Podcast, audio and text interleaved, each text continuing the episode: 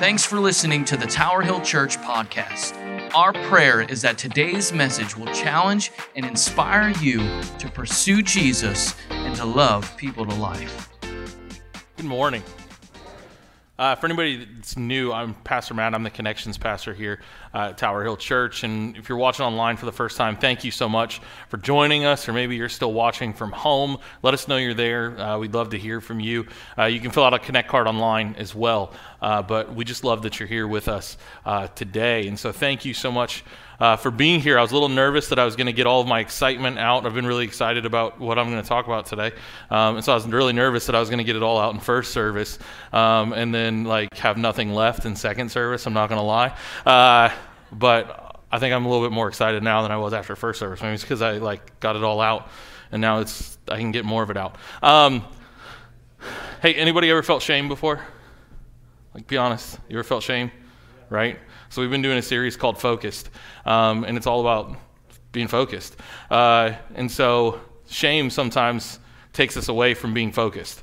Um, it, it, it, stops us, and you know, there, there's times that we feel shame over silly stuff. Uh, you know, for me, I can remember being a kid, and uh, and I can I can remember, you know, my sister. I'm the oldest of four, and my sister looking at me, being like, "Is there any ice cream left in the fridge?" And and I was already wanting ice cream. Um, so, so it doesn't count that I went and looked and there was enough for one, maybe two people. Um, but I looked at her and I said, No, there is no ice cream left. And then I ate it later. Uh, and I realized there was enough for two. Uh, shame doesn't count in that scenario, uh, even though I, I felt it. It, it gets worse uh, for those of you that aren't parents. For those of you that are, uh, it gets worse when you are a parent um, because your kids look at you and they're like, "Oh, are there any cookies left?" And you're like, "I was going to eat that cookie. Why'd you have to ask me about it?" Um, no, there are no cookies left. But then they come around the corner and you're eating the cookie, and they're like, "Daddy, you said there was none left." And I'm like, "Oh, child, let's go to the store." Um, but We've all felt shame at some point in life. Um, and so I want to talk about a guy who, um, who honestly should feel shame. Uh, at least I would have felt shame. Um, I feel like it's one of the most uh, under discussed, but also one of the most powerful stories that you can find uh, in all of Scripture. Uh, and so, for some of you that are parents, you may have children sitting in here that did not get registered in time for kids' church. Uh, forewarning as soon as I say uh, the name that we're going to talk about. so, we're going to talk today about a guy named Hosea right? And so in Hosea chapter 1, verse 2, it says this uh, When the Lord first began speaking to Israel through Hosea, he said to him, Go and marry a prostitute, so that some of her children will be conceived in prostitution. This will illustrate how Israel has acted like a prostitute by turning against the Lord and worshiping other gods. And for some of you that are here for the first time, you're going, Dear God, what did I just walk into? Um, but, but I'm going to be honest, this is one of the most powerful stories I think we have in all of Scripture that doesn't get talked about very often. I think because it talks about prostitutes. Um, so we put this in context too. Is like Hosea was a prophet of God. Like the the closest comparison we would have right now is is is a pastor. Um, so so first, can I point this out? Like if all of a sudden God looked at me and was like, "Hey, go marry a prostitute," Yeah, exactly. The church would be like, What? I thought you were a pastor. Like, what are you doing?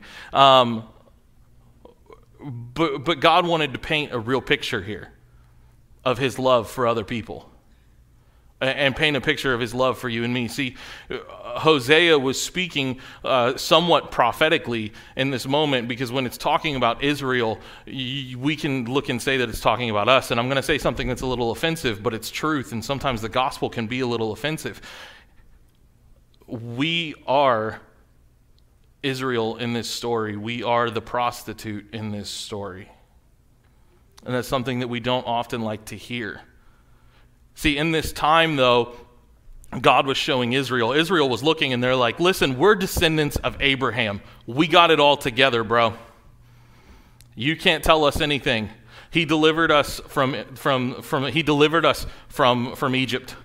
He's done so many great things. We've won so many great battles because we're the seed of Abraham. We have the blessing. We're the ones that have the promise. Like, we're God's chosen people, and God is legitimately looking at them and going, Listen, you think you got it all together. You got it all wrong.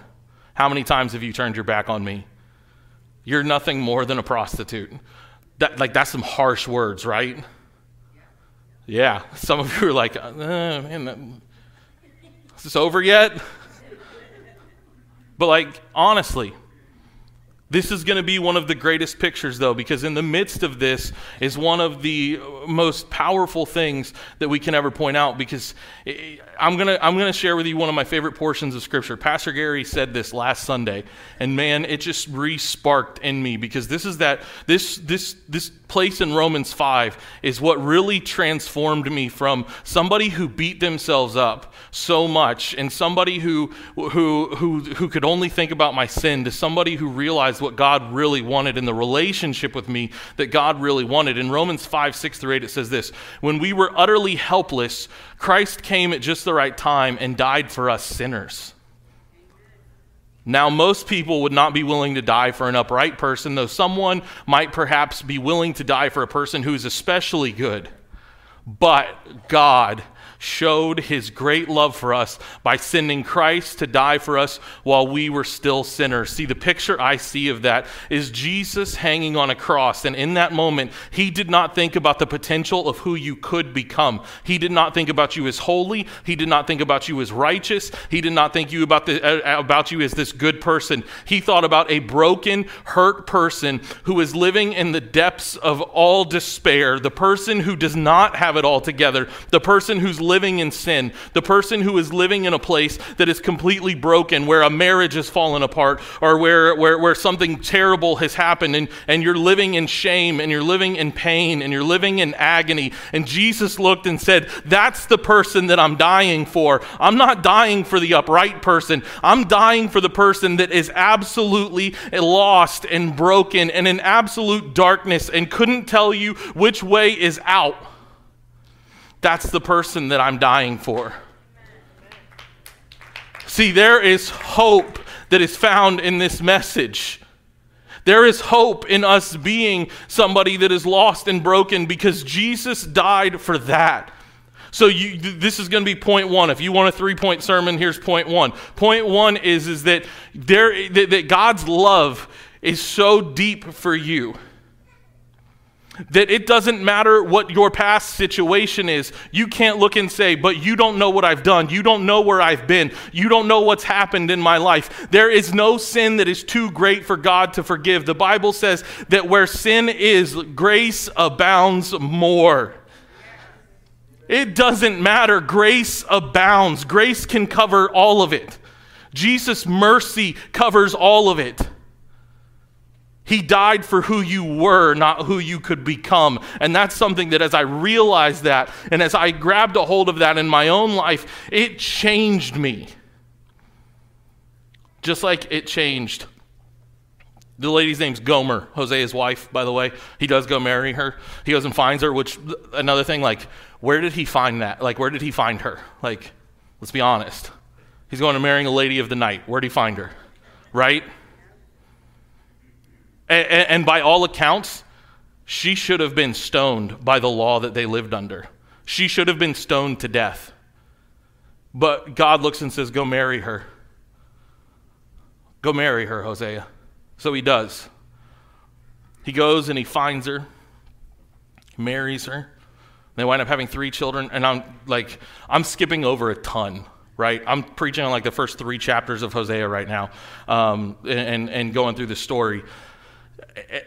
and we could take six months and talk about this. Like, we could talk about the meaning behind the names and how this is actually like prophecy for Gentiles and a smack in the face to Jewish people to some extent um, that God was actually delivering. Like, there is so much depth here that we could actually get into. And so, like, if you want an interesting read and study, study the book of Hosea because it's, oh, yeah, you get into the kids' names and their meaning and all that. So, they have three kids, right?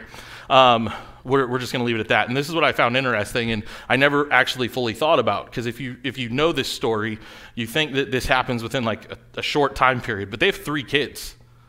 And the Bible says that all of them were weaned. In other words, all of them went from, from feeding from mom to being able to, uh, to, to eat solid foods, right? So, so fast forward six to seven years later, right? And if you know the story uh, and you're already ahead of me, that might have just like blown your mind a little bit. Like, whoa, I didn't think about it being that actually that long. Because here's what happens Gomer leaves. She leaves.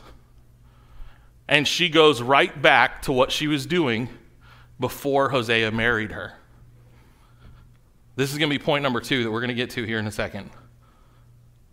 Is that maybe, just maybe, you're kind of like Gomer in that you know who God is, but something has happened that has thrown you off. Something has happened in your relationship with Him that, that, that you've start, kind of started to pull away a little bit. Right? Maybe it's very simple. Maybe it's you've been reading your Bible, but man, like you're not getting as much out of it as like when you first started reading your Bible, like when you first became a Christian and it was like everything you read was like mind blowing and like you just sat there crying every time you read your Bible. And now it's like you don't feel that same way. You're not getting the same thing every single time you read it and like you're starting to get a little frustrated. Um, or maybe it's like you're praying and it feels like you're just beating a brick wall or it feels like you're just praying the same thing over and over again for the umpteenth time and you're like, oh my goodness like, this is getting monotonous. But I'm the only one that's ever been there, right? Okay, just checking. If you laughed, it means you've been there before because you're like, I'm there right now. Um, but maybe you've been there, and, it, and, and, and, and I'm going to tell you this the answer is not going back to what you were doing before so that you can try and get that feeling all over again. The answer is to continue in what you're doing. And if you're looking and saying, you know what, that could never happen to me, whoo, those are dangerous words. Most dangerous words you could ever say. That could never happen to me. Like, you don't understand. I've been following God for 25 years. Like, I serve on a team and, and I am in a connect group and I'm doing this and I'm doing that. It could never happen to me. Watch out. Watch out because it can happen to any of us that have not put the right safeguards in place and have put, put, put like the confidence in ourselves and not back in who he is. Now, being a part of a connect group, great answer. And if I didn't say that, I'd get fired. Um, being a part of a connect group is a great answer and it is a good place to be if you are being open and honest with the people in your connect group with you you're doing life together like that is a great place to grow and to put some barriers in place that will keep you and will hold you and that's a good starting point right but it's very important that we do those things. And so this, the story doesn't end there. It's not like she left and Hosea is like, all right, well, God, I tried. Sorry, God. Guess uh, that plan just wasn't the best one. In Hosea 3 1, the Lord said to me, Go again. Love a woman who is loved by a lover and is committing adultery. Go again, Hosea. Go get her. Don't leave your wife. Don't abandon her. Go get her, Hosea. Go after her. Pursue her. Just like the love of the Lord for the children of Israel who took who looked to other gods and loved the raisin cakes of the pagans who love being comfortable right? Who love having good things. Who love making sure that their needs are met and that they're taken care of. Just like the love of the Lord for the children of Israel. Go get her. Man what did that look like right? Like I said before, where did he go find her? This time, where did he go find her?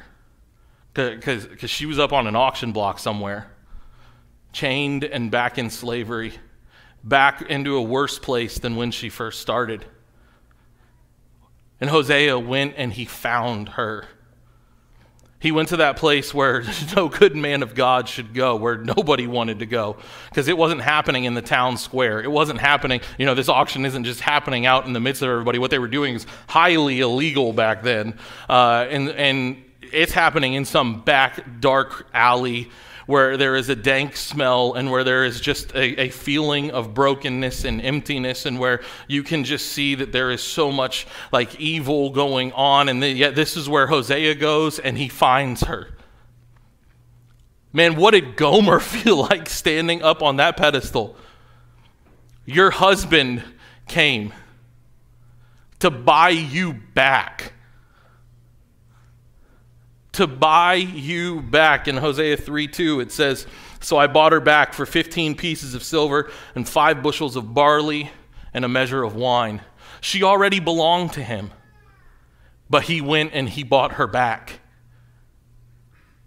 In the beginning, God created the heavens and the earth, and then man falls in line. We are the creation, we belong to Him. And yet, 2,000 years ago, He looked and He said, I've got to buy my creation back. I've got to get them back. And so He sent a Savior that could hang on a cross, that could pay a price that we could never pay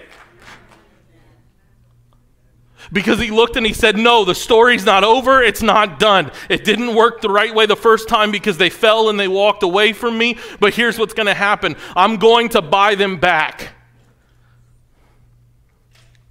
And so in the beginning, God looked and he said, I don't care the price. It's going to cost me the death of my son. I'll pay it. And you see Hosea doing the exact same thing.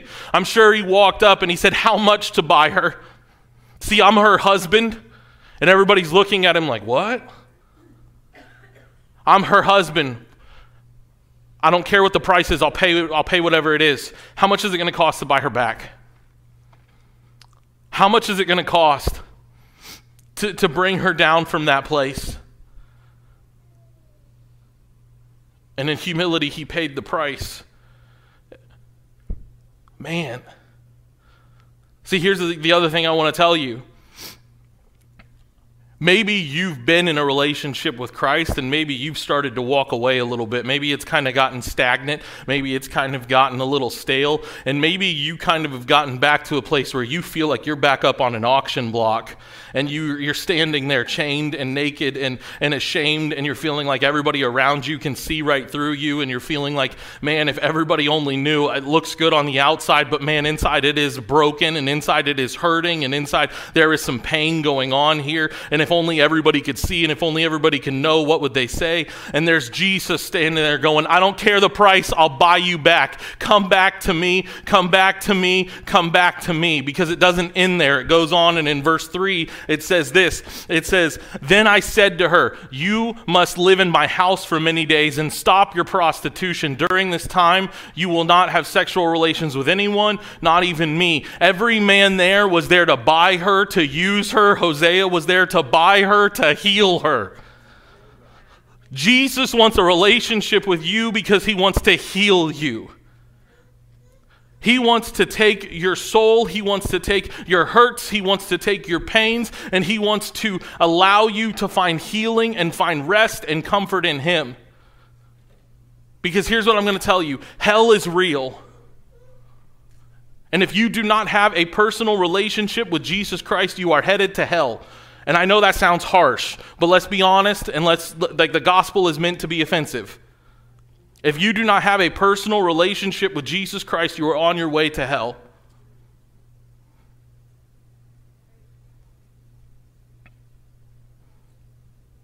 It's truth. It's hard truth, but it's truth.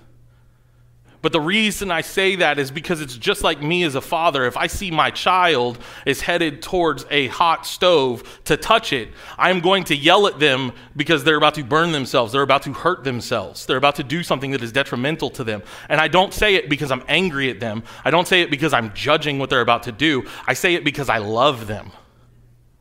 See, I tell you that if you don't have a personal relationship with Jesus Christ, you're headed to hell, not because I'm judging you and not because I think you're a bad person, but because I see the destruction that is head that, that you're headed towards, and I love you enough to say, don't do that. You've never met me. How can you love me? Because Jesus loves you. Right? Uh, like, th- that's it. And that's the great part of this is that now Hosea in this verse starts to transition from talking about his wife to now he starts to speak prophetically. And he says, This shows that Israel will go a long time without a king or prince and without sacrifices, sacred pillars, priests, or even idols. Whoop. There we go. But afterward, the people will return and devote themselves to the Lord their God and to David's descendant. That means Jesus, their king. In the last days, they will tremble in awe of the Lord and of his goodness. See, in the past, they trembled in fear out of God, out of a terror of who God was. And now they, t- they tremble at who God is of his goodness. The Bible says that, that it is Jesus' kindness that calls us to repentance. And sometimes we lose sight of that. We think about his judgment, we don't think about his kindness and his goodness that is calling us and drawing us to repentance. Just like Hosea went after Gomer. Jesus is looking and saying, I want to bring you healing. I want to bring you restoration. I want to bring you life. I want to bring you hope. I want to bring you all of these good things. Because you're headed for hell. You need a relationship with me to keep you from going there. So maybe you've been following Jesus for a while, everything's got kind of stagnant, and you're looking and you're like, man, you know, it's gotten a little stale. Jesus wants a relationship with you. It doesn't matter how far away you feel from Him. All you have to do is just be there because He is calling for you. He is longing for you. He is pursuing you. He has hope for you. He has a relationship for you that He wants.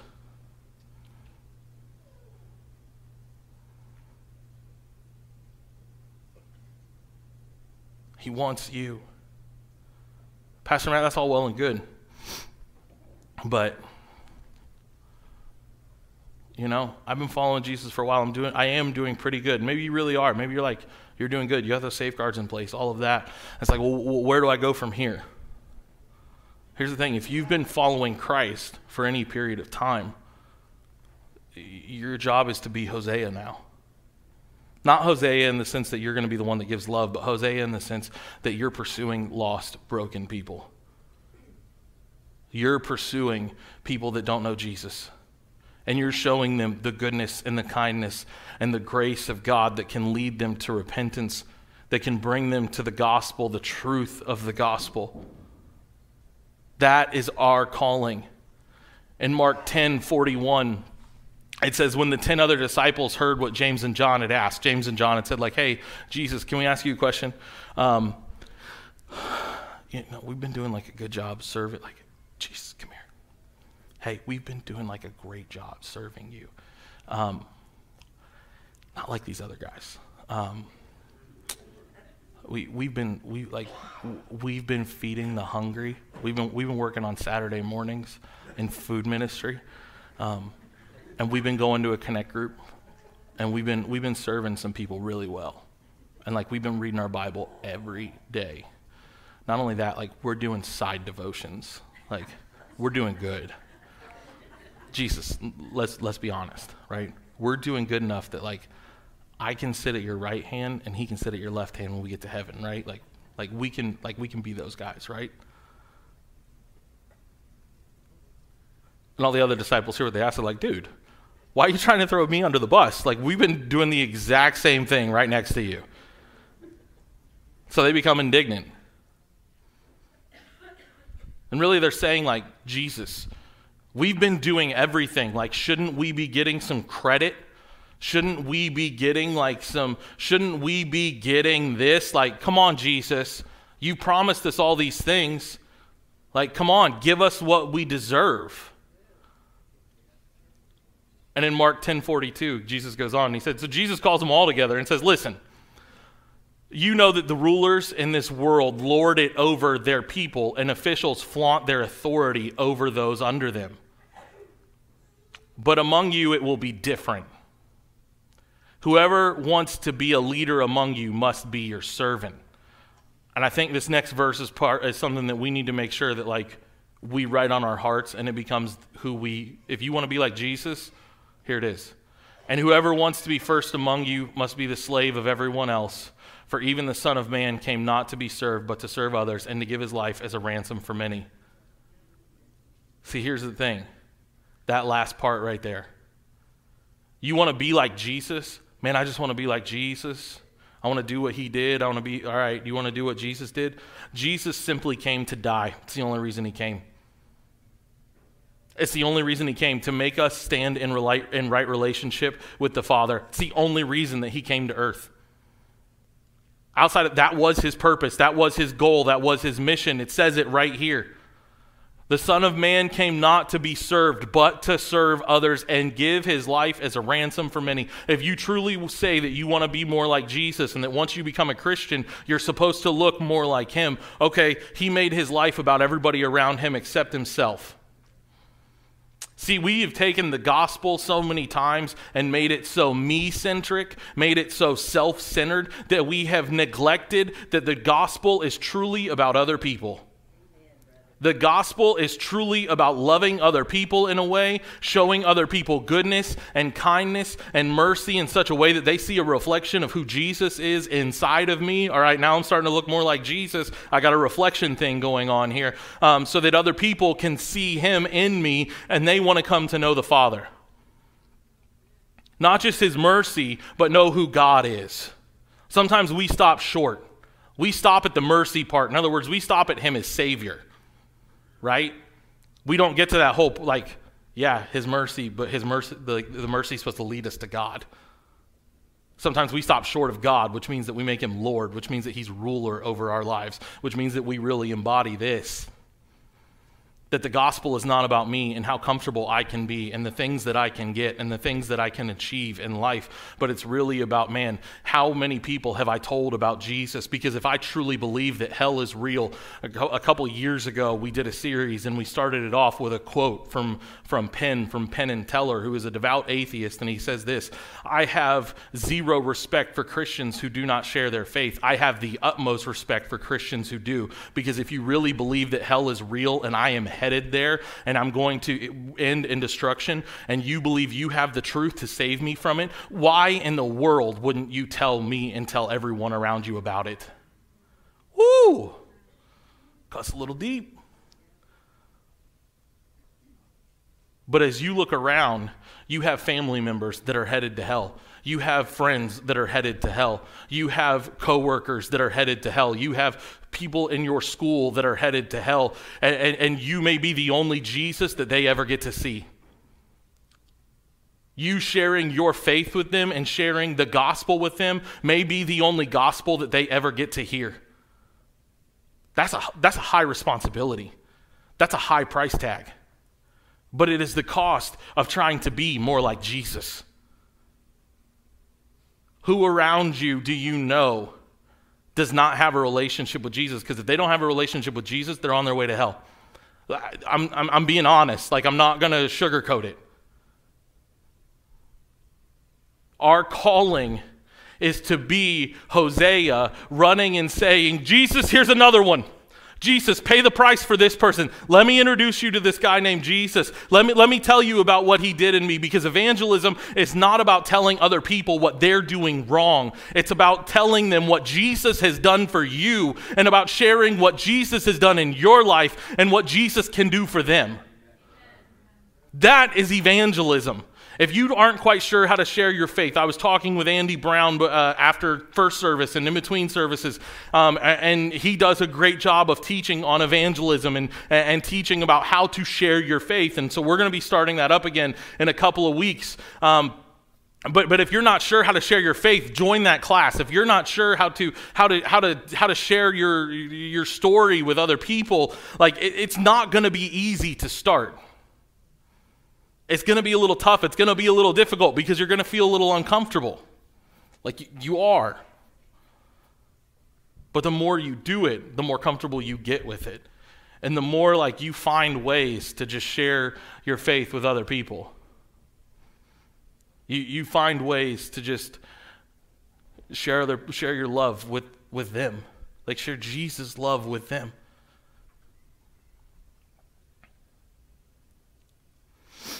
And so, That's our calling. So there's these three things that are so important that we find in the story of Hosea. One, maybe you've never started a personal relationship with Jesus Christ. And maybe you are at a point where you say, but you don't know what I've been through, you don't know what I've done, you don't know, you, you don't know. There's no way God could love somebody like me. He absolutely could because he looked and he told Hosea as a picture of his love to go and marry somebody that by all rights should have been put to death for the lifestyle they were living according to that time. By all rights, was going to leave him again and was going to walk away. And yet, God said, I love you.